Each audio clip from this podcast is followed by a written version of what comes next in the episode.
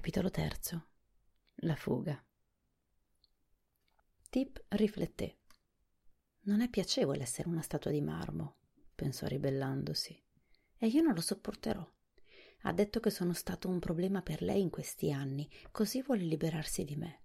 Beh, c'è un modo più semplice allora che non diventare una statua di marmo. Nessun ragazzo si divertirebbe a rimanere per sempre in mezzo ad un giardino di fiori. Scapperò, ecco cosa farò e farei bene ad andarmene prima che mi faccia bere quella bevanda disgustosa che c'è nel bricco. Aspettò fino a quando il russare della vecchia strega annunciò che si era addormentata profondamente. Poi si alzò piano e andò verso la credenza per cercare qualcosa da mangiare. Non ha senso iniziare un viaggio senza provviste, disse cercando negli stretti ripiani. Ma c'erano solo croste di pane e dovette cercare nel cesto di Mombi per trovare il formaggio che aveva portato dal villaggio. Mentre rovistava nel cesto, vide il macinino che conteneva la polvere della vita. Sarà meglio che la porti con me, pensò. O Mombi la userà per fare altri disastri. Così si mise in tasca il macinino insieme al pane e al formaggio. Poi lasciò guardingo la casa e chiuse il chiavistello della porta alle sue spalle. Fuori la luna e le stelle brillavano e la notte appariva tranquilla e invitante in confronto alla fosa e puzzolente cucina. Sono felice di andarmene, disse Tip sottovoce, perché quella vecchia non mi è mai piaciuta. Mi chiedo come abbia potuto vivere con lei fino ad ora. Camminava lentamente verso la strada quando un pensiero lo fece fermare.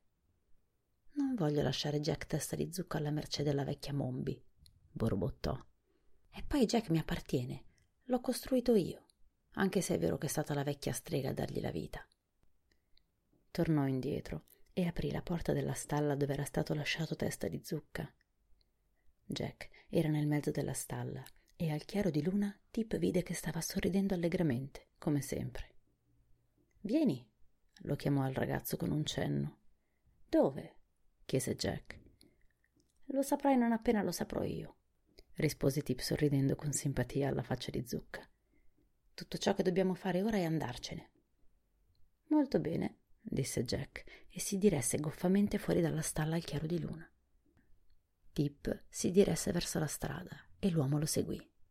Jack camminava zoppicando e di tanto in tanto una delle giunture delle gambe ruotava su se stessa, così che una gamba andava indietro e una andava avanti, col rischio di fargli fare un capitombolo ma Testa di Zucca se ne accorgeva subito e cercava di camminare con molta attenzione in modo da evitare incidenti. Tip lo guidò sul sentiero senza fermarsi un attimo. Non procedevano velocemente, ma regolarmente, e quando la luna calò e il sole fece capolino tra le colline, avevano viaggiato così a lungo che il ragazzo non temette più di essere inseguito dalla vecchia strega.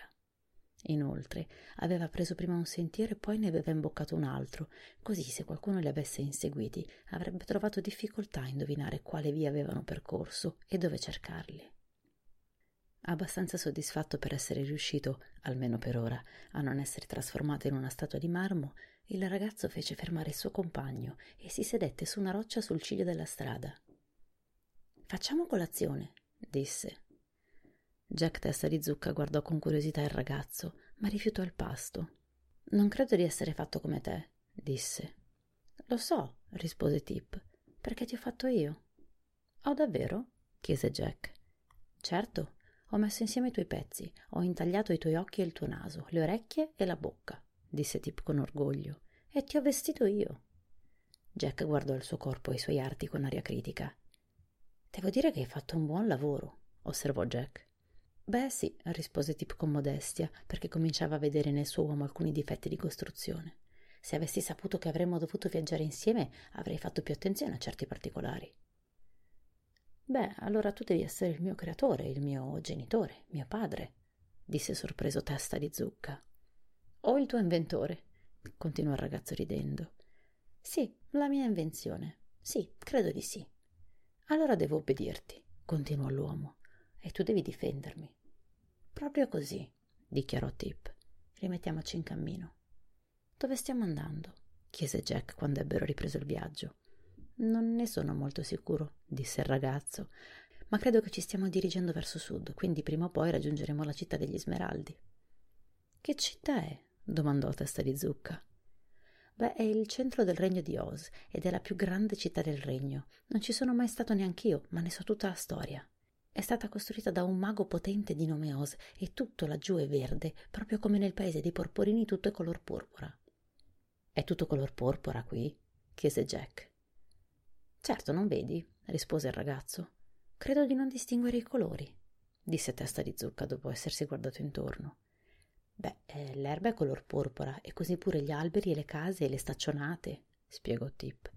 Persino il fango sulla strada è color porpora ma nella città degli Smeraldi tutto quello che qui è color porpora lì è verde. E nel paese dei Paffutelli, a sud, tutto è rosso. E nel paese dei Golosoni che si trova a est tutto è blu, mentre a ovest, nel paese dei Luccichini dove regna il boscaiolo di latta, tutto è giallo. Oh, disse Jack. Poi dopo un attimo chiese Hai detto che un boscaiolo di latta governa i Luccichini?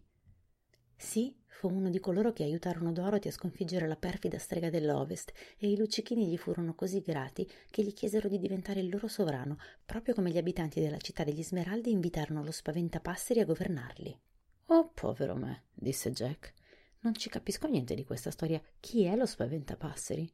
È un altro amico di Dorothy, rispose Tip. E chi è Dorothy? Era una bambina venuta fin qui dal Kansas, un paese molto lontano nel grande mondo.